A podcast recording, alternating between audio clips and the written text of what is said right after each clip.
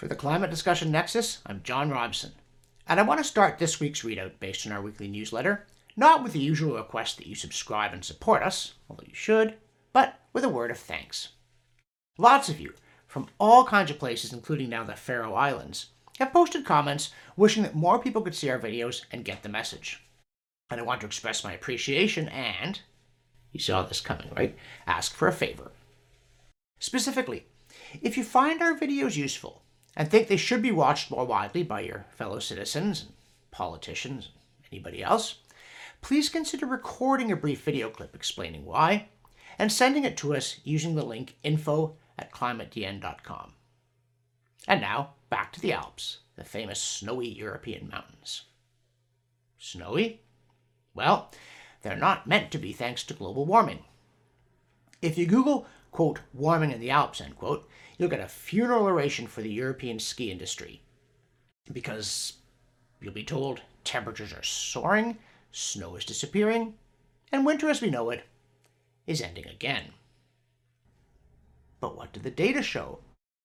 Well, a detailed study of winter temperatures at summit locations across the Alps over the past half-century says overall temperature has risen only 0.7 degrees Celsius, which some people may mistake for the trump of doom, but which is statistically indistinguishable from zero. And if you drop the 1970s, which are known to have been unusually cold, there isn't even a statistically insignificant trend. Now, of course, if some parts of the planet are warming faster than others, then it follows logically that some must be warming more slowly. But journalists and activists never seem to live in the latter kinds of places.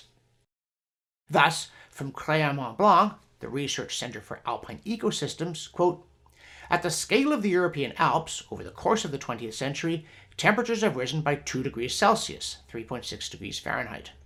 This rise is greater than the French average of 1.4 degrees Celsius, 2.5 degrees Fahrenheit, and double the increase recorded in the Northern Hemisphere, end quote.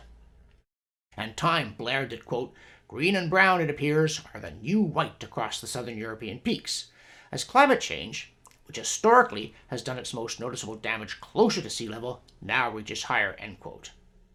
And so the current snow line, quote, is about 3,900 feet, which is a historic high in some areas, but worse lies ahead as scientists predict melt even at nearly 10,000 feet by the end of the century, end quote. Except, of course, nothing's happening, except weather is fluctuating in the Swiss, German, and Austrian Alps, the way it does, well, pretty much everywhere. Still, maybe James Bond could check into it. He always liked skiing, and he may have some time on his hands, because Britain's spy agency has announced that it's making monitoring China's compliance with its Paris commitments a top priority. Which shouldn't take much time, because China has no Paris commitments worth monitoring. The IPCC may call the Paris Agreement, quote, a legally binding international treaty on climate change, end quote, and then seek to fuel paranoia by declaring that, quote, implementation of the Paris Agreement requires economic and social transformation based on the best available science, end quote. But the actual text merely commits participants to make big talking promises, unless they're not in the West, in which case, quote, developing country parties should continue enhancing their mitigation efforts and are encouraged to move over time towards economy-wide emission reduction or limitation targets in the light of different national circumstances, end quote. And anyway, the South China Morning Post recently wrote, quote, China's carbon reduction target looks elusive as banks keep throwing cash at coal mines and power plants, undercutting Xi Jinping's plan to slash fossil fuels, end quote. Poor Chairman Xi, a tyrannical communist dictator, and he can't even get banks to stop funding and companies to stop building coal-fueled power plants in a country where anyone who annoys him disappears. Maybe Bond can figure that one out. Or perhaps it's a job for Inspector Clouseau. It appears the Chinese Communist Party's promise to fight GHGs was a lie. We also bring you dead coral, dead whales, and other dead photogenic sea stuff, thanks to a warning that, quote, our recent study found the ocean around the equator has already become too hot for many species to survive, and that global warming is responsible, end quote. And, quote, when the same thing happened 252 million years ago, 90% of all marine species died, end quote. Uh-oh, here comes the historian looking at climate change again, including the question of evidence. Because the authors of that study seem to think we have very detailed records of where all marine species hung out over a very long time. And it turns out, according to them, that since 1955 there's been, quote, a growing dip over time in this bell shape, end quote. Meaning, from 1955 to 1974, there were more species at the equator than elsewhere, except there weren't, because the real peak was around 30 degrees north. But from 1975 to 1994, there were big peaks at around 30 degrees north and south, and a dip in the middle, a pattern that became considerably less pronounced from 1995 to 2015, not more pronounced. Then there's this issue of 252 million BC. It seems, quote, at the end of the Permian geological period, about 252 million years ago, global temperatures warmed by 10 degrees Celsius over 30,000 to 60,000 years as a result of greenhouse gas emissions from volcano eruptions in Siberia, end quote. Well, of course, CO2 is to blame. To the scholar with a hammer, everything looks like a nail. But at that point, evolution apparently stalled, since the poor critters couldn't adapt over 60,000 years, end quote. And then there's the hair-raising Eemian mass extinction in which, quote, during the rapid warming around 125,000 years ago, there was a similar swift movement of reef corals away from the tropics as documented in the fossil record. The result was a pattern similar to the one we describe, although there was no associated mass extinction, end quote. Got that? Warming caused a mass extinction, except it didn't. As it also didn't when the Holocene began, come to think of it. You know, we historians aren't in the habit of pouncing on things that are identically different, but never mind. The point is, we're all going to die from CO2, even the manta rays. Or not. Because to continue the fun with historians holding opinions on climate, we again offer up Brian Fagan's 2000 book, The Little Ice Age, How Climate Made History, 1300 to 1850, which is full-bore alarmism, but of an earlier vintage, one that admits there was a medieval warm period and a little ice age. And Fagan also says extreme weather's worse in cold periods. And heresy of heresies, on page 216 he says, quote, recently, James Hansen and a group of his colleagues have argued that the rapid warming of recent decades has in fact been driven mainly by non-CO2 gases such as chlorofluorocarbons, end quote. What? The James Hansen? Et tu, Brute? Raising other possibilities than, quote, carbon pollution, end quote? Somebody cancel that man. Now, in fact, I should mention that Fagan isn't a historian, at least not if you have a diploma fetish. What he is an anthropologist who commits the cardinal academic offense of having informed and interesting opinions on a wide range of subjects. Good heavens, imagine if we had an electorate like that. Somebody cancel him, too. Especially for agreeing with Hansen that, quote, much more research is needed to confirm this hypothesis, end quote. So much for the settled science.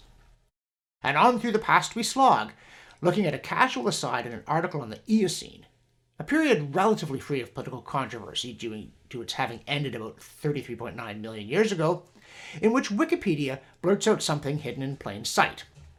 Quote, an issue arises, however, when trying to model the Eocene and reproduce the results that are found with the proxy data, end quote. Namely that, as usual, models meant to predict the future cannot even reproduce the past. Quote, the models, while accurately predicting the tropics, tend to produce significantly cooler temperatures of up to 20 degrees Celsius, 36 degrees Fahrenheit, colder than the actual determined temperature at the poles. This error has been classified as the, quote, equable climate problem, end quote, twice. But as Rudyard Kipling said, giving something a long name doesn't make it better. And the real problem here is that climate models are created to say CO2 causes warming, so that's what they say, no matter what really happens. And speaking of no matter what really happens, here's some more outrageous denier propaganda you can post on your Facebook page in the hopes of triggering their army of fact-checkers. This week's dare, quote, anyone who says global warming means more droughts is just making it up to scare you. Scientists don't know. The IPCC once said droughts have been getting more frequent globally, but that's wrong. They've gone up in some places and down others. Big deal. That's how it goes. Yeah. What? Yes, that's a paraphrase of the IPCC's Fifth Assessment Report Working Group, number 1, chapter 2, page 215. And the AR-4 they mentioned in a moment refers to the previous IPCC report in 2007. Quote, the current assessment concludes that there is not enough evidence at present to suggest more than a low confidence in a global scale observed trend in drought or dryness, lack of rainfall, since the middle of the 20th century, owing to lack of direct observations, geographical inconsistencies in the trends, and dependencies of inferred trends on the index choice. Based on updated studies, AR-4 conclusions regarding global increasing trends in drought since the 1970s were probably overstated, end quote. Low confidence being their euphemism for I should think that's highly unlikely, and overstated being their euphemism for wild exaggeration plus invention. As usual in the newsletter, we also present two studies from co2science.org, one getting a little bit out of their usual comfort zone to compare the various satellite temperature data sets that are battling it out because, like the rest of the science, that part's not settled. The paper they review says the satellites seem to have overestimated warming between 1990 and 2001, but the best data set is the least scary one, from the University of Alabama at Huntsville. The other co2science.org study is right in their wheelhouse because it's a look at the impact of elevated CO2 on cucumber mosaic virus infection.